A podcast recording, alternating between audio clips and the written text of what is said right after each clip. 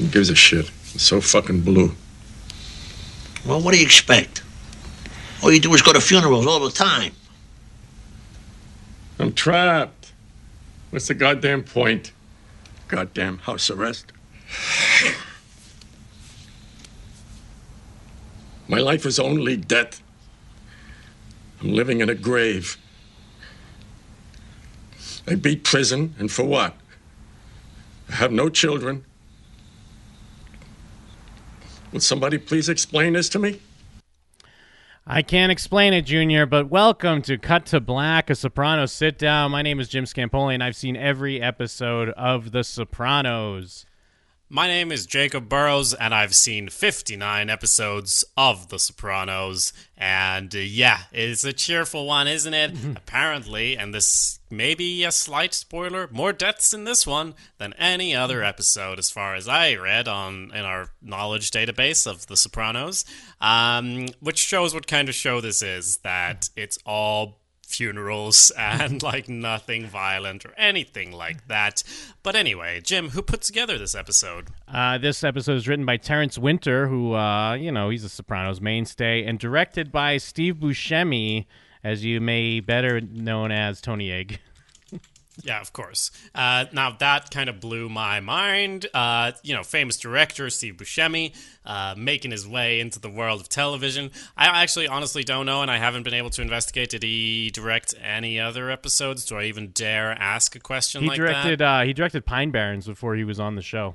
All right, that's Yep. right. I forgot about that. Yep. Oh yeah, well done, Steve. Um, and yeah, so I, I think he, he's barely in the episode. Uh, he obviously wanted to be directing one though he wasn't featured super prominently in. Uh, this one's more of a junior heavy episode, really. Yes, yeah, and uh, and going back to what you talked about with the with the five quote deaths, none of these are going on the. Uh, we can agree that none of these are going on the list, right? Well, there's one that may be because most of them we haven't seen before they die, but we do see old eye patch, um, Uncle the Zio, husband. Uncle Zio. Huh? Yeah, he he's he is in the show. Like he's at the one funeral and then he dies. But uh, we can leave that for the moment. Um, let's see. So this episode, of course, starts out with um, a, a a great family scene. You know, a classic family dinner. We're at Tony's place this time um, which means that we're having hamburgers and hot dogs. Which who would ever complain about that? Um, but yeah, we have uh, the family over watching Beethoven, which I, I didn't realize that was a dog movie, but yes, it's You've- a dog movie. You've never seen Yep. Beethoven? It's what Saint Bernard. Right. There's like four of them, five five of them. Beethoven, because then there's Beethoven second. Yeah, uh, I don't know. I, I I guess I missed that one. Uh, I just when they said it, I thought it was actually like a film about Beethoven, and I'm like, oh, these kids are way more cultured than I thought. And it was a dog movie about a dog to get us reminiscing about Tony's dog that he had as a child who went away on a farm and um, they lived happily ever after. Yes, Tippy. Um, Tippy. It is great uh, that Janice, like Janice, is us because we're surprised that Tony still Yeah, thinks that, and even like knowing Tony and knowing that he's you know cynical person, rightfully so, uh, and it, it kind of reminds me a bit of when Tony's talking to Janice after uh, Richie, after he disposes of Richie's body. She's like, "What'd you do with him?" And it's like, you know, we brought him to a hill overlooking a Oh, yeah. sunset. You know, pine cones so right. And she's like, "Really?" He's like, "No, Janice. What do you think?" like, yeah, very similar. you're right. Uh, but yeah, the dog got worms. They had to take him to a farm, uh, and it's like, no, he used to scoot his ass or whatever. Mom hated him, and they, they put him to sleep. Yep. Uh, then Or he gets, did they? Yeah, or did they? Uh, he gets the call that uh, his his aunt passed away, uh, heart attack. Uh, got a call f- about I don't know if it's from Uncle Zio, but they do mention Uncle Zio here. Uh, then we kind of go to that funeral. Yeah, and we get to see him sitting there with his eye patch glasses. More importantly, this is like Junior's Um, like we see two addictions in this episode. Like Junior is addicted to funerals. This other guy's addicted to gambling. Um, and Tony asks if Junior wants to come look at you know his brother's grave, uh, Tony's dad's grave, and he's like, "What? I gotta uh, go to the after party." And Tony's like, "After party," which Yeah. brings to mind you know this uh, previous funeral where t- where he actually was singing and it, everyone was having a good time at this uh, funeral we saw Yes. uh, a few seasons ago now, I think. Um, but yeah, uh, also um, uh, let's see, it's mentioned that he's on this new medication, so that's why he's more with it, I guess. Which yeah, that could work. Yeah, he's on like some inhibitors, uh, and it seems like I mean he does seem like old Junior, uh, you know, warts and all. Like some of the bad parts, of course, are there, but yeah, he does seem uh, uh, much more together and kind of aware, which is a good thing. But I, I guess in his situation, it also opens up the bleakness of his life, where he has to, as we see through this episode. Look, troll for funerals so he can just get out of his stupid house that he's been stuck in for years. Yes. Um, so then Tony goes over to the grave alone, uh, meets this lady, Fran, I think. Yeah, Um, Fran Feldstein. And yeah, he asks if she knew his mother, and she recognizes him. Now, I have to wonder, looking back, if this was prearranged or not. Like, where do you land on that? Like if she knew he was going to be there. Yeah. Uh, it's hard to say. I mean, I guess yeah, she could know that there was going to be a funeral. Um, I don't think so though. Uh, but I I do think she sees this opportunity at the very least, and not not that it's as sinister as that sounds, but it is just this. You know, you're a lonely old person, and all you want to do is tell stories of the good old days to someone else that will listen. And I like that as this episode progresses, like Tony's very eager to hear these stories, and as and even before it comes to a head where he's completely done, he's already starting to get sick of it. Like in the middle, like you start to see the as he's getting like a little annoyed now and is not kind of into it as much. Yeah. Um, yeah, I also land on thinking it wasn't actually premeditated. Yeah. Um, but like, I start wondering through the episode as this does end up with her getting a lot of money and Yeah. stuff. And um, so I'm kind of like, hmm, maybe Mm-hmm. because you know, funeral and whatever. But like you said, it doesn't have to be premeditated. she can still bring up how. Oh, he always said I should call his son if I needed anything at all, Yeah.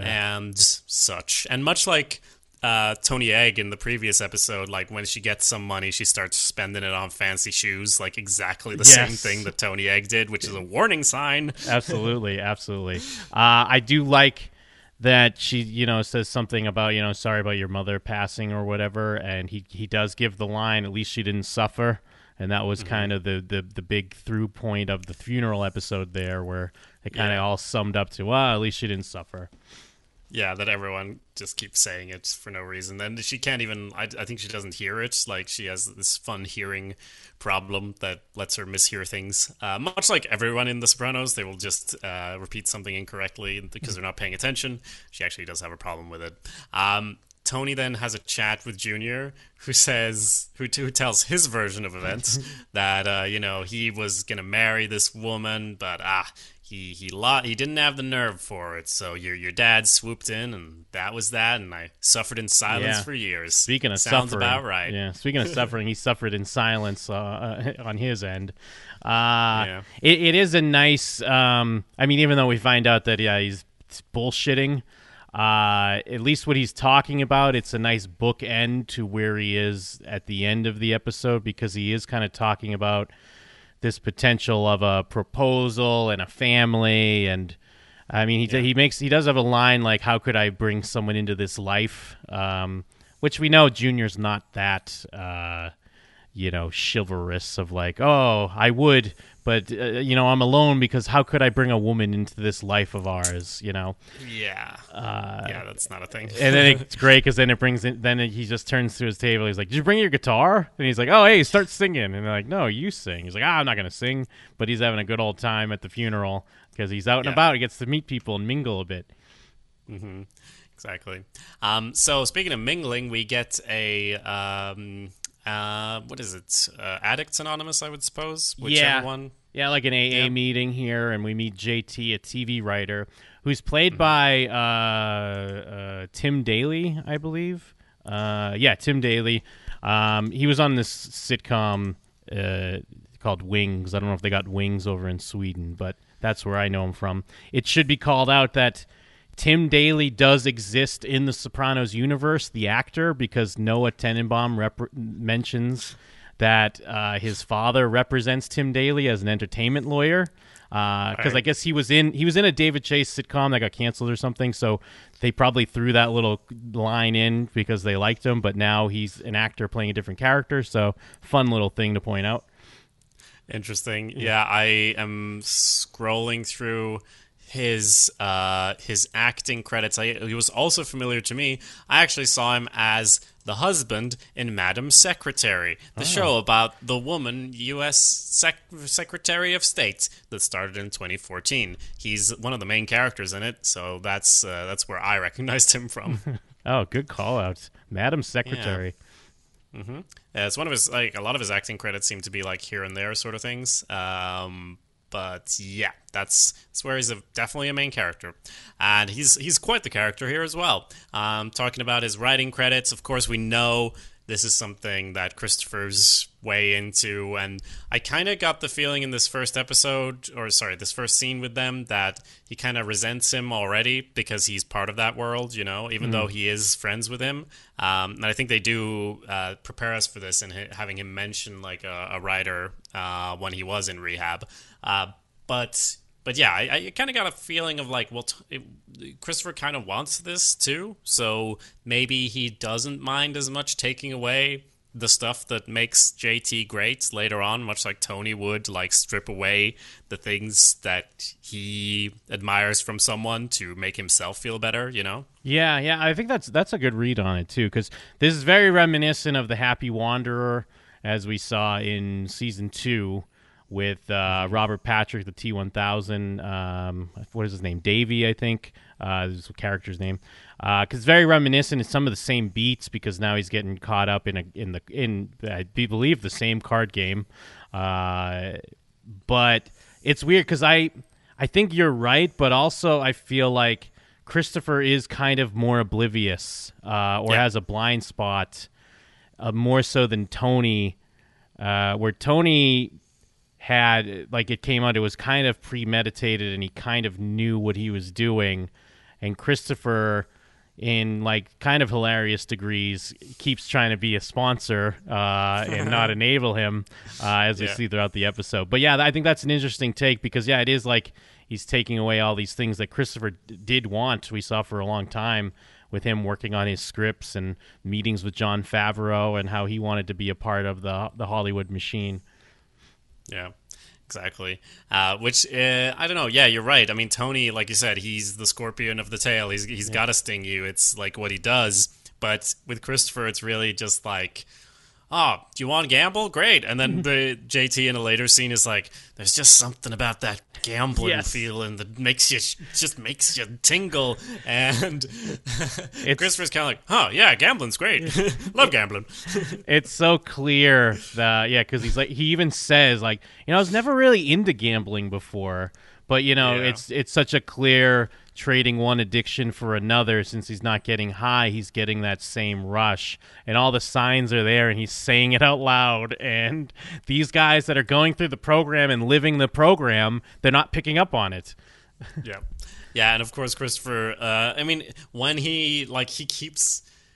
He, he keeps enabling him. Obviously, he's like, "Oh yeah, I, I run a game. You can give me the money for that or whatever." And I do wonder if there's some part of him that thinks about that. But I think you're right. I mean, he is innocent enough to go like, "Hey, you like gambling? I arrange gambling. I can p- hook you up. I'm a good friend." yeah just helping you out here Yeah. Um, and then even when he starts owing money, it's like, well, now you got to pay the money back. Like, you, you, like these, them's the rules. And Yeah. like, hey, I'll, I'll even give you a warning. Like, and if you don't have it tomorrow, like, okay, so now we got to beat you up. But hey, I'm still your friend. yeah, and I guess on the other side of that, um, JT, and then similar to uh, David, David, who goes to be a cowboy in the end uh, after he went through, after Tony put him through the ringer. They he is also trying to take advantage of this friendship that he has with Chris. Um, Yeah. and then I also even wonder. I mean, he must be. He's aware of what Chris is into, and he's weirdly dropping hints that maybe he knows Chris can hook him up with some of this stuff and take his betting action, and then he's trying to take advantage of the relationship of like, hey, just give me some more time. I'm a friend of yours, and you know, it's just not going to work that way. Yeah. Um, so stepping back a bit, we do have Tony talking to Melfi about this woman that was his, you know, mother, like basically like the good version of the mother that he not that he ever met her, but like to his father, this is like you know the son to the knight that was Livia kind of thing. And he he talks about how she's an attractive woman, and of course Melfi's like, hmm, and he's like, I don't want to fuck my mom. Come Yeah. on, Jesus. Yeah, I don't want to fuck my mother. Uh, but I mean, she's bringing up some good points too, like asking if this justifies infidelity, uh, because Tony is putting all the blame on his mother, um, and Melfi's kind of trying to inch him a little bit towards to yes. Livia Soprano is Livia Soprano, and she should be blamed for the things she should be blamed for. But maybe Tony's father helped build Livia Soprano that we know, or helped put her in that place.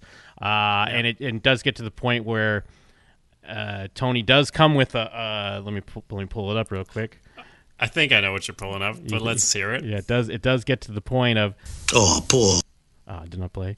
Oh, poor. Poor her, Yeah. right? You know, wait. Yeah. Oh, poor. But then, because of course we got Oh, poor you. Oh, poor you. Oh, poor you. Yeah. yeah. I did pick up on it this time. Because he is talking about Livia at that point, like um, saying, "Do you think maybe this was painful for your mother?" And he says that line. Yes, yeah, uh, poor her. Um, and then yes, and going back to yeah the, the Oedipus complex because, I mean, I guess as we see, it's never like outwardly said, but you know, Tony is kind of getting, I guess, kind of an attraction to this old broad.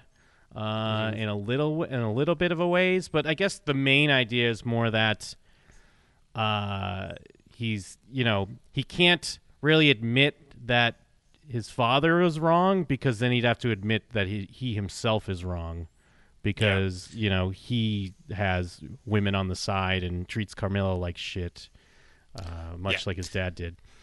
Absolutely, and he like about that as well. The scene ends with him saying like, "You should have seen her in her house dress." Like, or well, he Oh, also yeah. says like, "It's just an expression. Don't cream yourself." To Melfi because he thinks you know any therapist is so excited about people fucking their parents, and he says uh, you should have seen her in that uh, in her ha- ha- house dress with that hairnet. Uh, this conversation would be over in two seconds or whatever. Yeah. Um, so yeah, but I, I do I did think about that. I mean, obviously throughout, but all, mostly in the scene where she sings "Happy Birthday." Obviously, because that is such a an interesting and weird scene that I want to talk about right now, because it's like it's like the not just the good version of his mother, but also like a hot version of his mother, and he's not necessarily attracted to it, but it is like seeing a ghost or a shadow of his mother, like the the opposite version of it. Acting all sexy is so many different la- layers to what is going on there, and it's really hard to tell exactly where he lands there in his head. Yeah, yeah, it's really interesting, uh, like just kind of storyline they have going out here because also you're you're kind of seeing like what happens to these gumas because it's not, we already know it does, it's not really that great in the end for the wife in general when one of these guys either goes away uh, to to to a farm when he when he goes away to a nice farm to live out the rest of his days. But never mind these these other women that were just you know ones on the side. We've seen it a little bit with Tony and Irina and how she tried to have her thing with Zellman, and then Tony couldn't even let that happen, and that came and blew up in his face. But yeah, it's just a lot of lot of things between the past and the present, and what what that means for the future. Uh, so really good stuff. Yeah, I liked it. So uh, we we've kind of gone over a, a lot of the major uh, points there of the story, but let's go through the scenes anyway. We have Christopher and JT in a coffee shop or a diner, I should say, um, where they're sort of bullshitting, having a nice time. Uh, Christopher admits to his slip up because he did. Well, he, he plays it down. Obviously, Yeah. says, "Oh, he had some fucking wine," but obviously we know it was a bit more than that. He did almost get killed um, over it. But um, but yeah, he has the correct reaction, JT, uh, of like, hey, call me anytime in that, but he does run out, leading us into their later scene. Now I'm jumping forward again, but in their later scene, Christopher's the one who's like, ah, now I have the junkie super sense and I feel it tingling that you're the one who's addicted. And he's right. And if only he could put that together in his goddamn brain, that would be great. Um, but no, he's just relieved and sort of puts him into business with himself. Yeah, like oh, I thought you were gonna do drugs. No, you're just addicted to gambling. That's not so bad. Yeah, that one of them destroys your uh, body, and the other one destroys your financial situation, and that's just fine apparently with me because people destroying their financial situation is what I'm all about. Um, so um, in the middle of that, yeah, we have Junior Yeah. kind of using his magnifying glass to comb through the obituaries, making a call to his lawyer because you know he needs Yeah. to get out of the house. Uh, and then Tony goes to visit Fran at her house, and he does see uh, Tippy in the picture with her son. oh yeah, uh, or do you mean um, what? What does what is the name that she calls him? Uh, oh yeah, I forget. find it now. Yeah, I forget the the. Bruce is the son, and I was for a moment I was like, "Yep, this is it. Tony has a half brother." Like that's where my brain went at first. They could have done that, but the dog is even more heartbreaking. Uh, Freckles, they call him. Now this is the fucked up thing that usually when someone says they go away and live happily ever after on a farm, it's like okay, fine, uh, you know, they died. But this dog went away and lived happily ever after with another kid. Like fuck that. That's so hurtful. yeah, yeah. It's so and and as we've learned last season, Tony knows what it feels like to lose a pet. Uh, Oh yeah. Oh yeah. I believe it was in the uh, the inter- intervention when he's upset that uh, that well he's upset about Pie-O-My of course, but he's also upset that Chris sat on the dog because he knows Oh, what yeah. it feels like to lose a pet. Except for Tippy who went to live on a farm, but also lived with another kid, another family. Yeah, and he goes. I mean, still at this point, like you said, he never admits his father doing anything wrong throughout, and he says like, "My mother made him give the dog away." Yeah. But like, did she really? Maybe he didn't like the dog. You don't even like. Yeah. Don't even know. Yeah, because it is because Tony even holds that up at the end. He's still saying that you know his mother made him give the dog away, but there's really no evidence of that. Yeah. Yeah. And yeah, we find out that his father's slippers are there as well. Like, and that get, they get into that more later. But yeah, they uh, talk about the racetrack. Like the I don't know what these little cars are, but these little racetracks. And Hesh was apparently someone who's supposed to give her points or something. I don't know. And instead, she got 500 buckaroos. Yeah, yeah. Apparently, um, Johnny Boy Soprano had an ownership in this with also with uh, Phil Leotardo from New York, and he had told like it's hard to say. I mean, I, I guess I believe that he that that Tony's dad told her this that he was going to leave the, his piece of the racetrack to her. Um, yeah, because it's weird. Because I'm kind of with you when this is all playing out. You're like, is she's because she is kind of manipulating this conversation a little bit. She's not quite as innocent as she tries to play it off. When she drops the line earlier of, you know, your son, uh, if you ever need anything, give my son a call.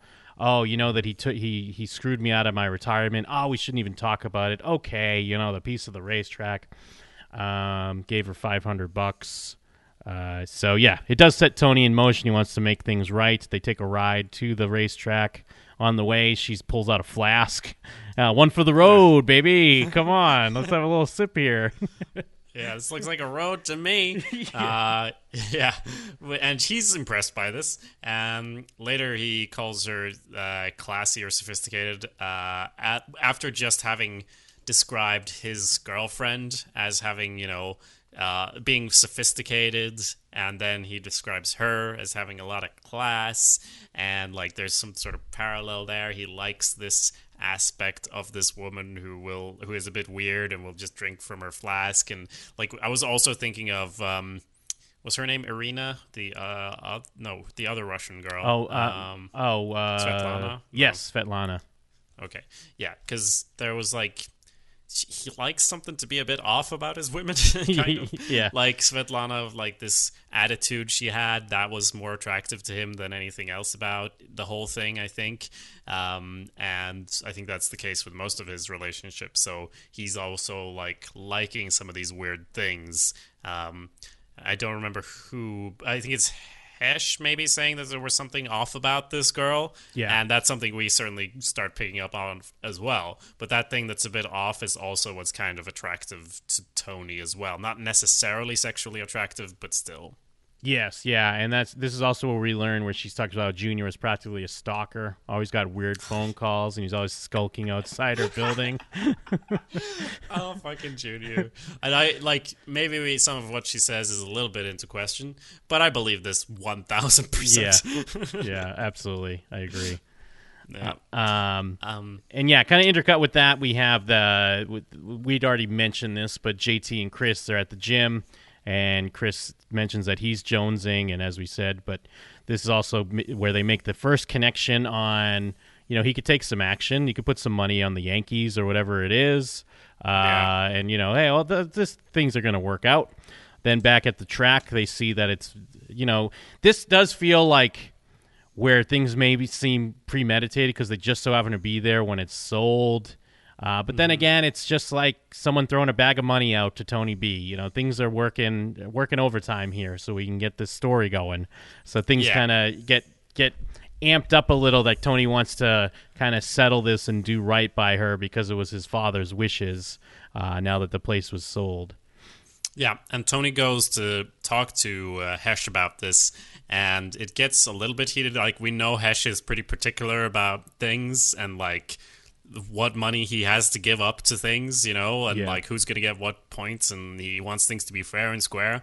And uh, yeah, I mean, I don't, I don't believe that uh, Johnny uh, Soprano ever said to Hesh like, "I want her to have the points," or maybe I don't know. Yeah. I, she probably did say it to her, but it was probably kind of bullshit. And then you know when Hesh gave her five hundred, that was probably like not you know. I don't think Johnny would be like rolling in his grave over it.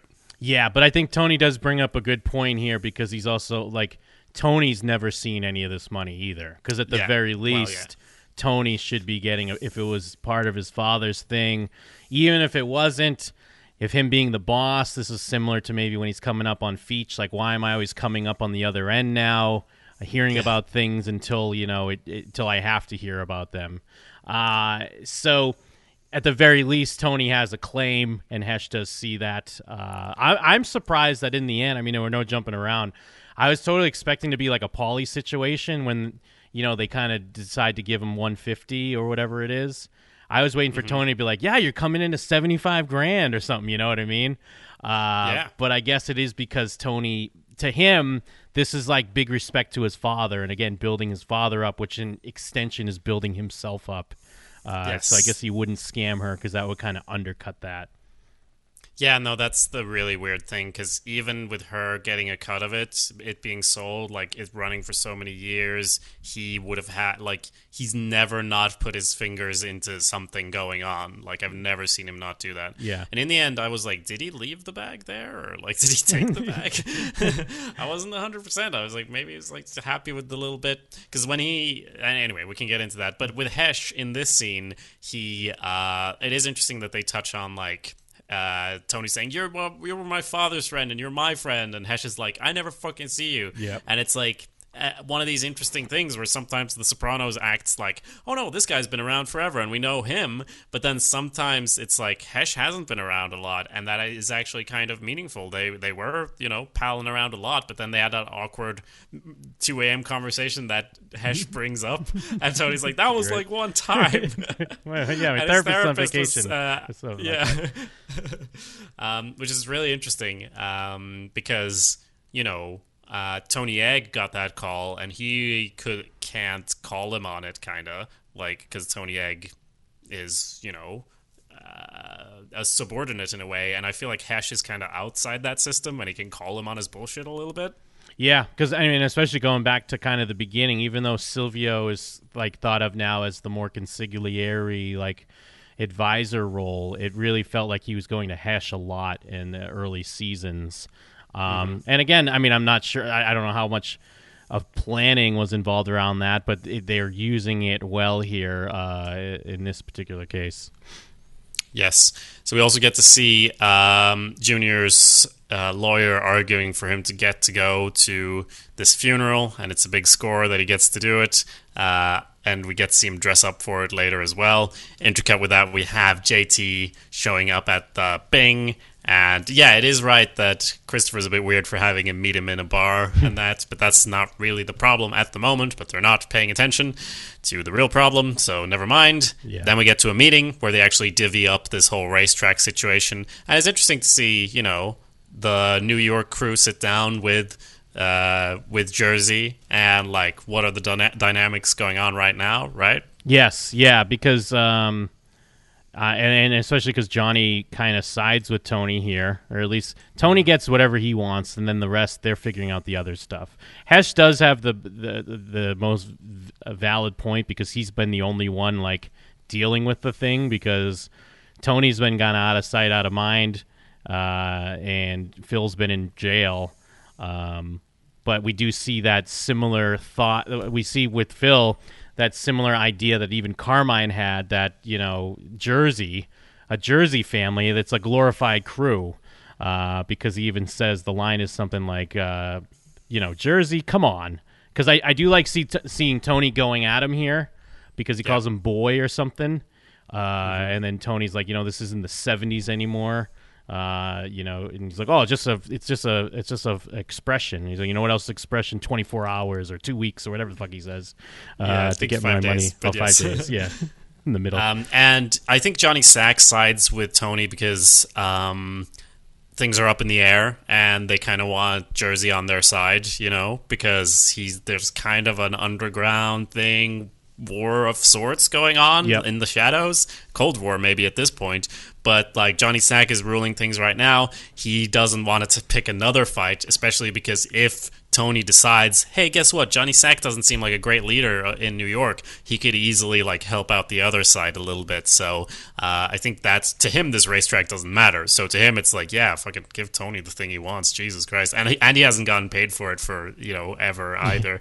so let's just uh, let's just grease these wheels a little bit. I mean, because we know he feels like Jersey's a piece of shit as well. yeah, yeah. Uh, then we have yeah t- Tony and Fran again. She's making them tea or coffee or something, and she pulls out the JFK hanky. Now Tony in the, in the beginning is he is still looking at his watch. He is kind of like ready to go for whatever reason. It's not as I guess copacetic as it was, although he's he's uh, taken aback by this JFK story and the handkerchief. He's kind of into that. Uh, Yeah. But Oh, yeah. I feel like this is where we, we also first start to see Fran start to put down his mother, and I don't think Tony would admit it, but he's I don't Yeah. he's not liking that because in the other scene she's saying she's putting him down she's putting down uh, Livia, but not really. She's saying she was handsome and statuesque, uh, which are they're nice things to say, but there is like an undercurrent. But here she's outright saying like. You know, when you're married to a powerful man, you need to make him feel powerful. Oh, I saw a picture of your mother on New Year's one day. It looked like she was dressed like a refugee. yeah. yeah. And Tony still ends up with giving him uh, money to get the phone turned on and pay her rent and all that in advance. And he, she says, "Oh, your dad would be so proud." Again, showing she kind of knows what she's doing. I mean, she, she at least knows that he would appreciate that. To me, it's kind of weird that he's still there. Like there are so many scenes where he's there, and Yeah. it's like, I guess you don't have anywhere you exactly need to be. But I'm also like, wasn't there a war going on in New York? Like, isn't there some true, business yeah. to attend to? I, I don't know. And uh, well, I like how they just casually it gets brought up that yeah, her phone's off and she needs to pay her rent because there's no real inkling of that beforehand. Because she, he's like, "What do you?" In the first scene, he's like, "What do you need?" And she's like, "Nothing." And then when Yeah. we first see Tony at her house, it seems like okay, it's all well put together. It looks nice. She's in her, she's got her own place. But there, you know, as the, it's kind of like as this episode goes, the seams we start to see beneath the seams and kind of that she is off, and there are weird things about her. Yeah. And then we get to a card game, and whenever they have like television writers or television like actors, anything like that in, they get to have some fun with it. And someone asks if like one person writes one character's lines and another person writes the other character's lines, and JT's like, "No, you you write it all." And they're like, Interesting. it's great because i i'm almost positive that probably that's taken from just like a writer's real, like a TV writer's Yeah. real life. Like someone's asked him that question, and he was like annoyed. Uh, and yeah, it's it's so similar to um, David because it is like Chris is there, you know, uh, JT's kind of losing, and Chris is like, all right, well, I'm gonna head out, and then when we see him again, it's like it, it's. It's like two days later almost because like I was calling you all day yesterday. He's like, yeah, "You're still yeah, here," like two days. and it's the same thing where then he has to go up to whoever's like running the floor and be like, "How much he in for?" Uh, and he's down what fifty-seven boxes of ziti, I believe. Uh, that's right. That's right. And uh, I mean, that's the thing. Once you're at the table, it's like, yeah, we're just going to keep letting you dig yourself into a hole, I guess. Um, and he doesn't seem to realize the gravity of the situation at all. Um, I mean, this was quick. Like, this is a quick descent, but I guess that's always the case with these types of gambling situations when you're digging yourself down really fast. And especially because we know it's the whole thing of him he just finding his new addiction and it not seeming like it's oh well, it's not like I'm on heroin. I'm just playing Yeah. cards. I'm just bet, uh, bet, putting some money on the on the horses or the, the, the Yankees or whatever. Exactly. And so it, between those, we do have Tony uh, and Valentina fucking, and he gets distracted by like some art of dogs on the wall, which is a very interesting scene. I think part of it's there to remind us that Valentina's there. I mean, he mentions her earlier, but I've not seen her in forever, it feels like. So there's that. And then like the dog thing is such a soprano thing that it's just kind of to remind us, I think, that even despite all the positive stuff around this woman, he kind of or she kind of stole his dog, even though she didn't realize it. Yeah. Um. So there's some resentment there as well. Yeah, yeah, absolutely. It's it is classic Sopranos, and yet once again Tony dealing with animals and how they're you know uh, symbolizing whatever in his life at that particular moment, and tying in with his family, and he gets it's like. Uh, I don't know if it's it's. I guess it's because it's on his mind, so he can't you know complete the act. Uh, and he's he's you know really trying to fuck her hard and you know give her the old Tony Soprano.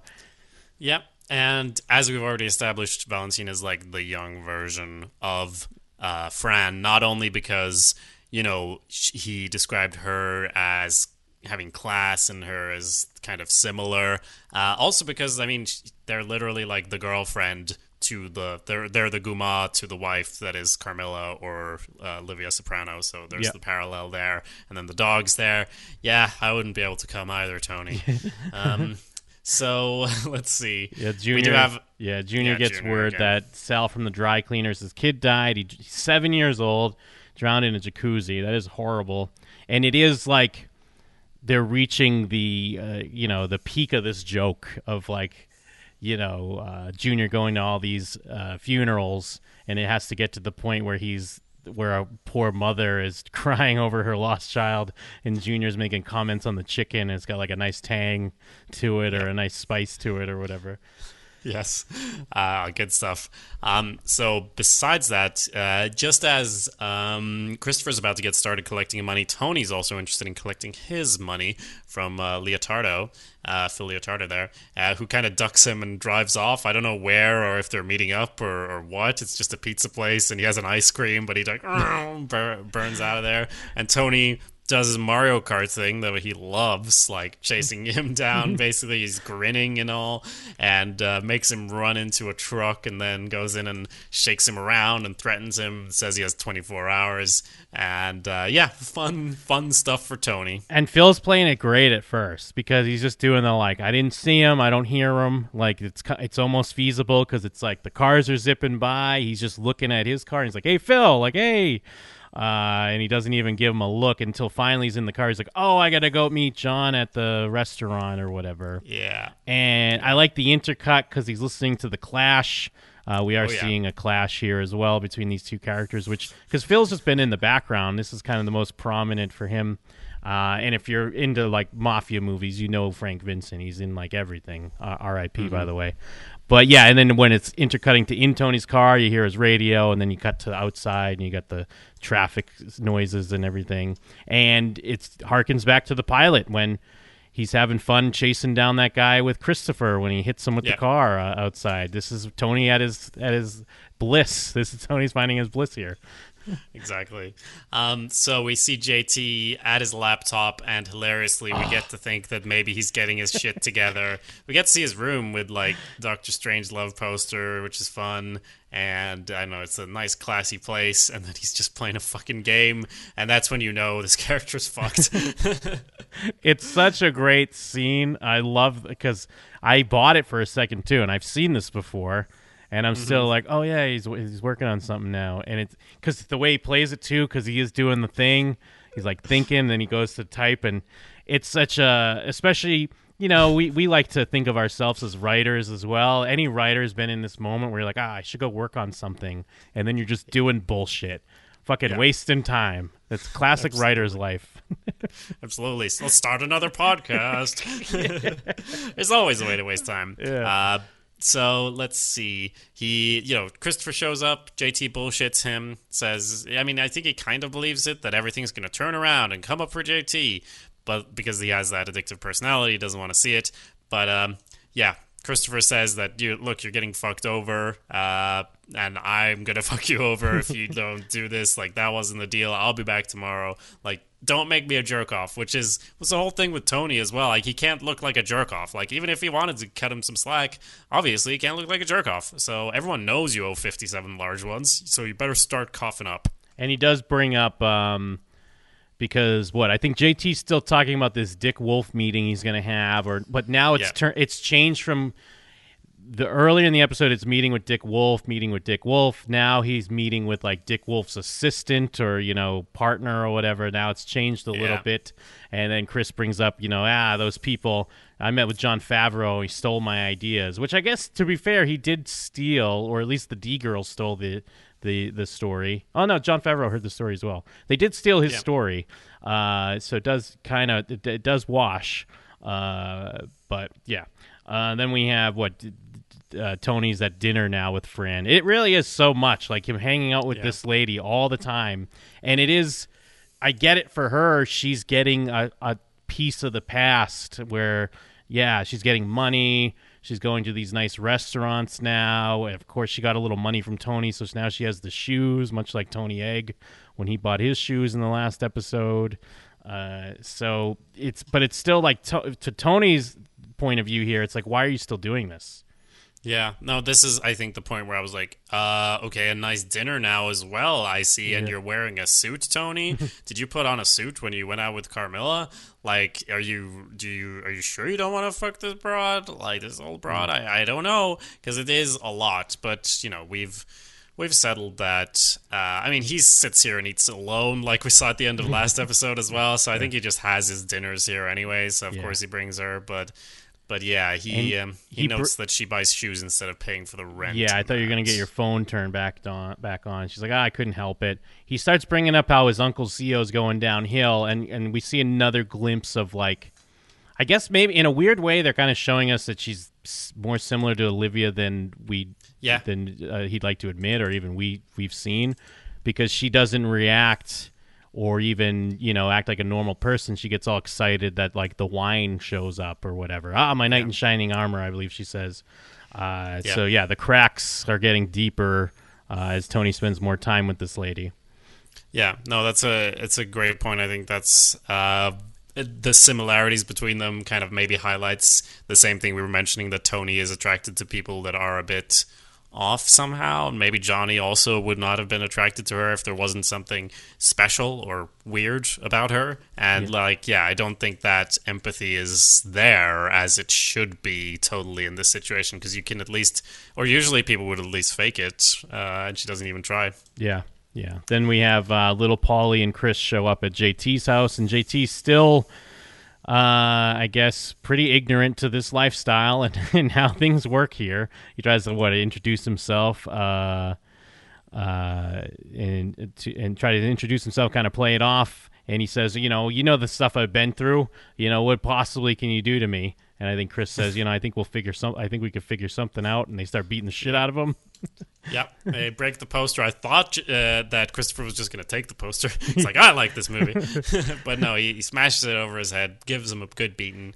And then we move to the contested death, Jim, because Ah, yes. Mr. Eye Patch is in the coffin. Now, I, obviously, someone who hasn't been in it, all the other characters, no, of course not. But this character is in two earlier scenes. He's at the funeral at the start, and he's sitting there at the dinner with, with Junior when Junior's like, "Oh, who wants who's, who has a guitar? Let's get this party started." And he's sort of glaring at him. He's showing that he has some sort of character. He has a name. He's in the episode previously. I think we might have to count this one. All right, you know what? I, I'm with that. Yeah, we can't count the other ones like the seven year old boy and and his wife and all that other stuff. Those are similar to the other funerals Junior was going to in the Yeah.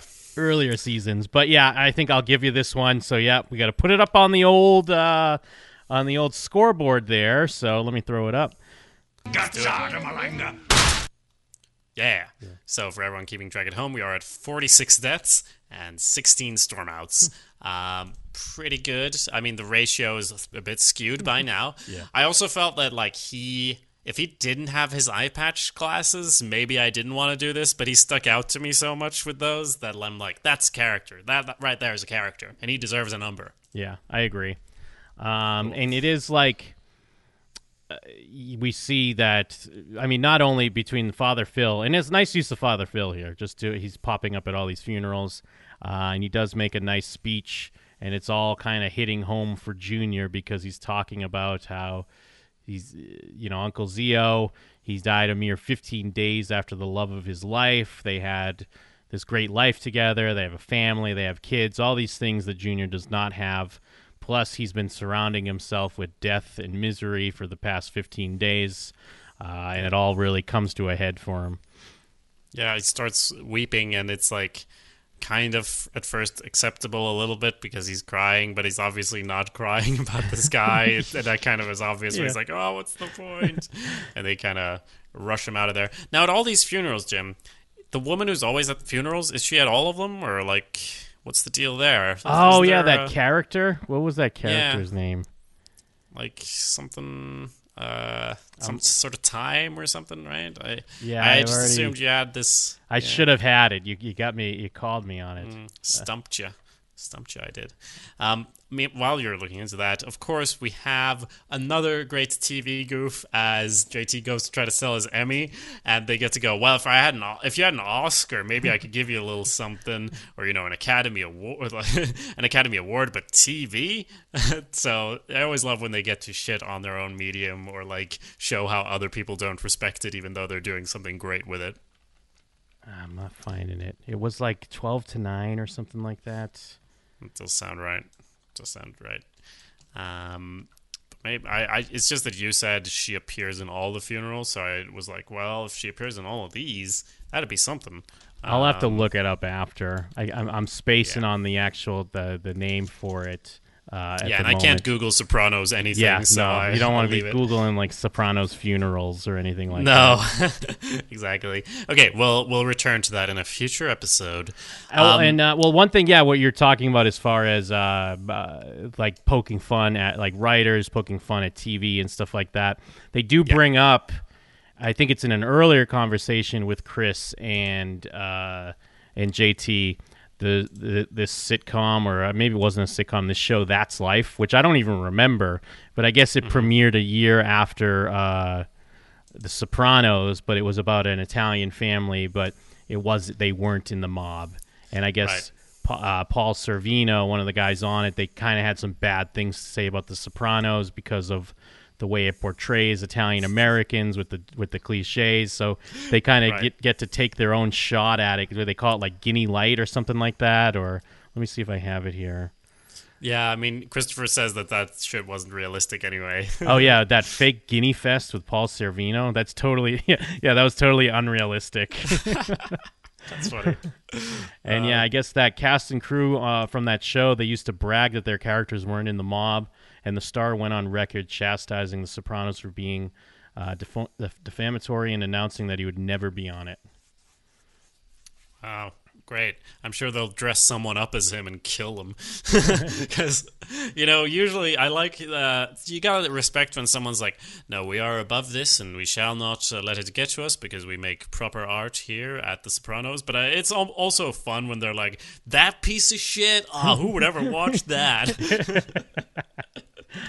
uh, So uh, uh, Lil Paulie comes with the twelve hundred to to Christopher. Um, he was he's handing it over no problem, but he's also uh, been using, and Christopher doesn't like that.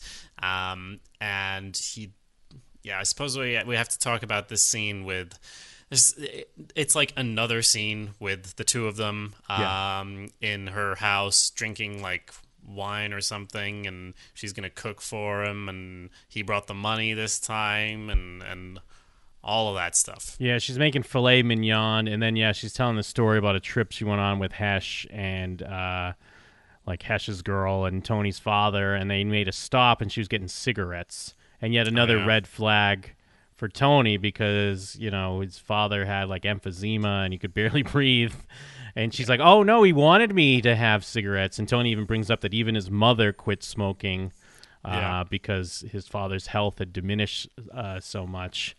Um, so he's getting annoyed about that. He's like, "Oh, finish your story. Go ahead." Uh, and then Tony does bring the JFK hat, and we get this famous scene where she puts it on and starts, you know, singing "Happy Birthday, Mr. President," uh, trying to be all sexy and sensual. Um, and I guess because the other side of it is. I think she is aware a little bit of what she's trying to do. Like, I, I don't know if she's straight up hitting on him, but she does want a piece of that past back because clearly that's like the peak. I mean, that and that's for a lot of people. I'm not saying like most people. You you always got to remember the good old days, and this is kind of the, Yeah. the, her next best thing to having it. Um, and yeah, the way it's shot, the way she plays it is great. Like, Yeah. and the way it's shot, it's like she's kind of center frame, and it's weird, like point of view. Um, and then Tony's reaction to it of kind of like revulsion, but also intrigue, I guess. Uh, Yes. it's a good description. And her eyes are kind of like reminiscent of Livia in that there's some Yeah. like madness in it and her all dolled up in this hat and like they, they kind of highlight her wrinkles in a way to make her seem, I don't know, when she's smiling and doing very sort of expressive things with her face it makes it very weird and dreamlike kind of. And yeah tony doesn't know what to make of it i think. And and it's just another example too of like the uh, like the masterful job they've done with this show. Because i mean here we are now in in season five and um, even in in real time with the show like years removed from the premiere season uh, and Yeah. years removed from the, the the death of the actress that played Livia Soprano but she's such a looming uh, shadow on this show, and especially Tony, and such a such a big part of it. I guess in a similar fashion to how uh, Ned Stark is to Game of Thrones, uh, in a weird way. Like it's still such a big part of it, and how it affects things that play out, and how characters react, and how they change or, um, you know, react to given situations. Yeah, that's a great point. Um, actually, I will. I was gonna leave this uh, until the end, but we did get since you brought up Livia and her shadow that she casts and everything. We did get an email to shows what you know show. Oh, nice. At gmail.com from uh, Katie, who is catching up with the show now. Uh, so she's a little behind. Might take her a while to hear this, uh, but she finished season one. Um, and I'll just read it for you now since it's kind of related. I'm catching up with your Cut to Black podcast and listening to your discussion whether Livia did actually have a stroke when Tony is shouting at her with the pillow. I found this really interesting as a few years ago I worked in a home for people with mental health issues. One of them was diagnosed with borderline personality disorder, which is what Melfi says Livia might have, and this person did actually pretend to have a stroke. I suspected it to be an act straight away, but we had to call for an ambulance, etc. Anyway, uh, the scans all came back completely clear, which baffled the doctors until I explained her mental health diagnosis. But they still kept her, uh, but they still kept uh, uh, this act up until 24 hours later, when there was a miraculous recovery. So, watching this scene now, I definitely know uh, someone with that condition might do something like this and be pretty convincing unless you know them really well, uh, like Tony might uh, when he shouts that she's smiling. Um, thanks for uh, the podcast. I'm really enjoying it. I'm into series three now as a rewatch, having uh, seen it before over 10 years ago, watching it with my partner who is watching first time and thoroughly enjoying his reactions. Ha ha. Much like you, Jim. Nice. Yeah, yeah, yeah. It's like the uh, mirror image of uh, our relationship. Exactly. Uh, it's very Um, cool. Appreciate the email. Uh, well, I'm sorry. Go ahead. no, I was just gonna say, what's your take on that? Ah, well, I'm still, I still, I, I, I believe that because I, I've always been on the uh, very similar to maybe Junior situation where it started out as a fake thing, and maybe Yeah. in a weird way, it's like that's how you manifest it in yourself. Whether Yeah. it be that your body has an inkling that it's coming, so you lean into it, or you kind of weirdly force it. But yeah, I do think initially in season one, it was a put on by Livia Soprano, and then Tony, being the one that does know her so well, is the only one picking up on it, uh, and everyone else is just kind of you have to you you can't be like ah she's faking you know? You do have to get the paramedics bring her to the emergency room etc and go from there. Uh, but yeah I, i'm on that side Cool. Uh, looking back on it, I think so as well. I might have another opinion if I watch it again, but that is also my thought. Maybe because we've talked about it so much, that's now been cemented that that's Yeah. definitely what happened. Uh, I, I, I do want to call out too. There was actually someone they didn't send us an email, but they commented on our webpage showswhatgino.com um, on the episode. Uh, se- going, since we're talking about season one responses, someone made a comment on season one, episode nine, Boca. Uh, that's the one with Junior, you know, going down south with. I guess this ties in because Junior, Yeah. you know, now he's feeling alone, and he did have his kind of guma mistress, girlfriend, what have you, that they had a very good relationship, and then he threw a pie in her face. Yes. Uh, but yeah, he's uh, this is from Mateo. Uh, love the show. Finally watching The Sopranos for the first time, and while I can't listen to your podcast fast enough to keep up with my viewing of the episodes, I still enjoy them very much. A couple of things I did not hear mentioned. Uh, within the show, it seems the taboo on going south is something more feared by Uncle Junior than Tony. Uh, I well, let me finish this thought. Probably generational. Uh, Tony makes it clear to Carmela he wants to keep her to keep quiet about it, but it doesn't seem to be a deal breaking, uh, deal breaking, unforgivable sin to him. I kind of disagree with that because I remember in that scene, Tony and Carmela, yeah, they're joking around about it, but Tony, I feel like gets very serious when she's like, "Oh, like you never done it," and he's like, "Oh, this is serious. You don't let that anyone know." I feel like Yeah. that's more showing that they're all like that. They all are, um, you know, uh, going south, uh, d- giving cunnilingus, if you will.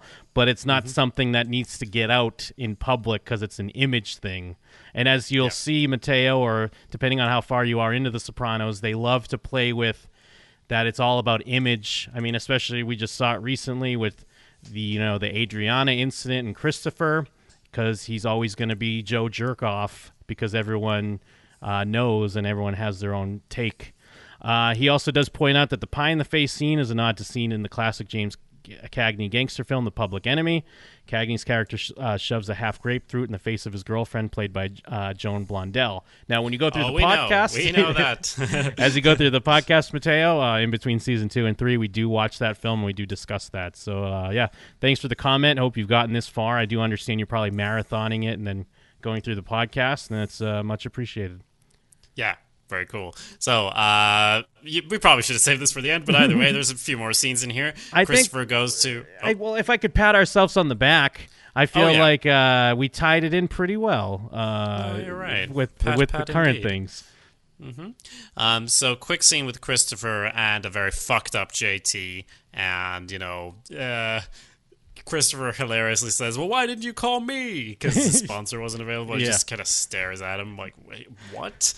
yeah it's it's it's nice because i feel like he is sincere here but yeah there's just that lack of self-awareness of what he you know he is even though he said earlier like i'm not going to enable you he enabled his gambling addiction clearly uh, and looking at it real quick here the scene ends on chris uh, and let me see. Yeah, why why didn't you call your sponsor? Why didn't you call me? It ends on Chris like kind of putting his head it, in his hands and turning to the side, and then it cuts to Tony in like almost the same position uh, in Oh, yeah. Melfi's office. So it's kind of interesting.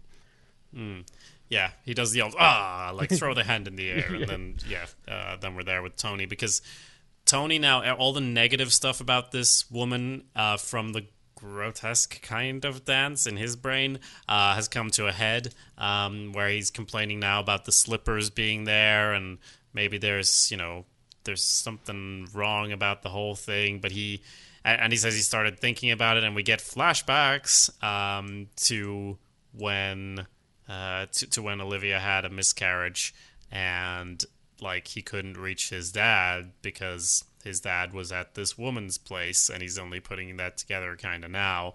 Um, because obviously he was probably more focused on his ma at the time. Well, he was more most focused, mostly focused on TV. Um, Yeah, he's like a very he's an yeah. very AJ in that way. yeah. so they do get to the hospital the next day, and Well, like, even uh, before that, uh, well, actually, maybe it is. Okay, I'm sorry. No, continue. I didn't mean to cut you off. Uh, Okay. Something else. Uh, yeah, they get there the next day, and we see a, young Livia Soprano. Uh, great. I, I have we. I'm sure we've probably seen her before, but she gets to act like old Livia Soprano, but in a way where it actually makes perfect sense. The way she's upset and yelling, obviously because of the situation, and all, everything she says is so true, which is a situation we've very rarely seen her in. Um, which is a great way of highlighting, you know, the contrast between these two women and everything. And of course, uh, back then already, um, Tony is helping out in the lie. He's building up the lie of his father being a cool guy, and then later at the end of the episode, he's still doing that. So We were talking uh, last week about how you know this is a show about how characters maybe don't change or they get pulled back into doing the same sort of thing, and this is him like on the edge of like starting to really hate his father, kind of, and then instead he flips it over into like, no, we definitely were at that game and he's a great guy and this gal oh J- JFK almost broke up uh, with his wife over this whole thing Yeah. even though she didn't even claim that because he has to big it up even bigger in his head to make up for all the horrible stuff in his life Yes, yeah, because again, like it all comes back to as well to Tony because he's like his dad, especially in this respect, as far as having a guma and, and you know being like a lie and a cheat. So Yeah. if he admits that uh, you know there's something wrong with what his father's doing, he has to admit there's something wrong with what he's doing and how he's the one that is at fault for where like where his marriage is at and where his family's at. So yeah, it's it's good stuff, and I like that the way it's played too. Like I, I you know, we've talked a lot about the, the use of flashbacks, and sometimes it's not great, but I really like what they're doing here, um, and I like that when it comes out of the story, Tony is almost at that point of like kind of seeing it from Livia's side here. Yeah. But then he goes, fuck her, uh, and, you know, kind of has to go the other way. Uh, and plus, I mean, I just feel for her. And I, I didn't realize this, so I was reading about it after. Because we have seen young Livia before. I thought this was the same actress, but I guess it is a different one. But she's Okay. still playing. She's still playing it. It feels the same because I mean we've seen young Livia like in the scene with the with the meat where she gets all kind of turned on that Johnny Yeah. Boy brought the meat home and you know cut someone's fingers off and took over the pork store or back when she's watching the race riots on the TV and telling uh, young Tony to wear a bulletproof vest when he goes outside because there's riots going on. Uh, but I feel like it. I, I she this actress kind of pulls from both her and you know old Livia from season one, and it, it, it all works. And you, and it is one of the first like sympathetic moments for her because his dad. Not only is Tony's dad a piece of shit, but he's he's a piece of shit that he puts Tony in that situation and makes him like have to choose and cover for him. And also, his mother sees right through it and does see that her son has chosen her father over her. So you know, it, a lot of good stuff there. Yeah, and from from his point of view, maybe it's more that her knowing that would just hurt her more in that moment. But you're right. I mean, of course, you can see through that. So it's just now you you stabbed her in the back there. So in the future, back in the future, um, Melfi lays out what Tony actually does need to do, like let her go and forgive her at this point. With seeing these parts, it's almost like, okay, she was not a great person. She had her faults, but like sh- she can go away now and we're done with this because guess what? She had reasons for being the way she was. And yeah, she didn't do the best job, but like, let's be done with this. Yeah. Um, and he almost is there, but instead he's like, ah, he she made him give up our dog, even though, as we said earlier, Yeah. there's no real evidence of that. He's lashing out against his worldview changing because if his mother is not a big thing looming over him, then maybe his father would become that, and he actually is his father, so that would mean hating himself instead of hating someone else. Yeah, yeah, absolutely. And um, because then he even tries to rationalize it too, like, you know, or if he didn't give it away, maybe she just would have had him. She would have had him killed. So now it's almost like a better thing that Yeah. Tippy lived with Bruce or whatever his name is, and the other family. Freckles, yeah. yeah, Freckles. Uh, Yeah. Poor Tony, man. Poor Tony. Give him a car chase already. Let him let him chase someone down. Let him beat someone up, just to Yeah. cheer him up a little bit. So uh, Christopher drops uh, JT off with his sponsor to get into rehab, and I mean, this is about as reasonable as I would expect someone in the mob to be. You know, we'll figure it out. Uh, Look, I'm obviously taking your car, but like. You don't need it in rehab, so win-win, and we're gonna figure this out after. Yeah, he says there's no chemical solution to a spiritual problem, and JT just kind of looks dazed by Yeah. the whole situation. And uh, Christopher gets to pat him on the back, and I don't think he sees any problem with what he's done, um, which is great. No development for him either. Yeah, yeah, and then then we have that scene that we heard at the top of the show where Junior's at his doctor's and they're thinking maybe he's having these mini strokes again, uh, or the or the medication's not working. But I mean, in actuality, it's like it's working perfectly, and he's just kind of way more clear on the choices he made and the life he has to live now. And it really is he is just asking, what's the point? Like, why? Who cares that I beat my case? I'm alone in my house and I can't leave. And uh, going back to the Sopranos session, uh, they have a good kind of write up on this episode talking about the theme of like blind spots through between Christopher and Tony and Junior. And Yeah. by the end, Chris and Tony get to kind of live victorious because they can't. They can hide behind their blind spots. Uh, Tony doesn't have to face what he doesn't want to. He can make up this story about JFK, and everyone's like really intrigued. And you build up this mistress that his dad got, and how cool he was. And Chris can hide behind the fact that he's he is trying to be helpful as far as drug addiction's concerned, and he's he, in Chris's mind he's probably he's being way more reasonable than someone like Paulie or uh, you know Patsy or any of the other guys would be if with someone in this situation. Uh, but Junior doesn't have that anymore. He doesn't have anything else to hide behind, and he just has to face the life that he's trapped in. So yeah, it it, it all works. Yeah, that makes sense. Um, that's a good way of seeing it. And yeah, just the final scene there is with Tony talking about this stuff at the Bing, and gets to like brag about the whole thing. And you, we see Artie there as like a simpering sort of like, "Oh, tell me more, boss." Yeah, yeah, it's so great the way he plays that. yeah, great shot. And like even um yeah, uh let's see. Yeah, so I, I think that Tony Egg is like he's the only one who kinda like doesn't buy it and he doesn't or at least doesn't engage with it at all like because he's kind of like well this is and he, I, it's not that i think he's like oh tony's lying it's more like tony's going through something here like he has Yeah. such so so much like emotional sensitivity to these things compared to the other characters i feel that he's actually picking up on that i don't know if i'm over analyzing that but still Yeah, I think you're onto something, and I, I think it's like an interesting choice too of how it's intercut with the stripper dancing because it's like Yeah.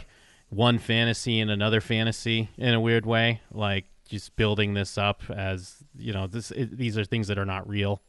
Uh, and again, I guess just to, you know, and then it, it- we we end on a nice shot of Tony, you know, smoking his cigar and sipping his booze. Let's just drown it all away. Let's let's push it down and not ever uh, these things that feel bad. Push them away, hide them. Don't think about Yes. them. Absolutely. yeah, I- I feel like maybe it was not in this episode. Maybe it was the last one, but it was a cut to a stripper at some point. That was an excellent sort of edit, uh, suggestive choice. But uh, I don't know where it was, so never mind. Um, that does wrap it up for this episode. Thank you for sending in your feedback to shows what you know show at gmail.com. If you want to do that with your thoughts on wherever you're at on your rewatch, send it to shows what you know show at gmail.com. You can also leave a comment on our website, of course, or simply a review on iTunes, which would be much appreciated. In addition to that, there is, of course, jimandthem.com for Jim's other podcast. Way more successful than this one guy. He has a Patreon and everything. Check it out. That's true. And awesomepedia.org. Uh, even I can't say it. Awesomepedia.org. It's like a Wikipedia, but it's awesome, and you'll find all my shit there. What else, Jim? Great name, by the way. Well, I mean, I guess there's just one more thing that to be said here. Uh, well, I, Oh. I guess I should call out um, if you're interested in this sort of thing. Uh, we are breaking down Game of Thrones last season on our website, showswhatyouknow.com, and our Yes. YouTube, so you could be on the lookout for that. You can kind of take part in that discussion as well. But there's also one last thing to say. Ah, what's that? Cut to black.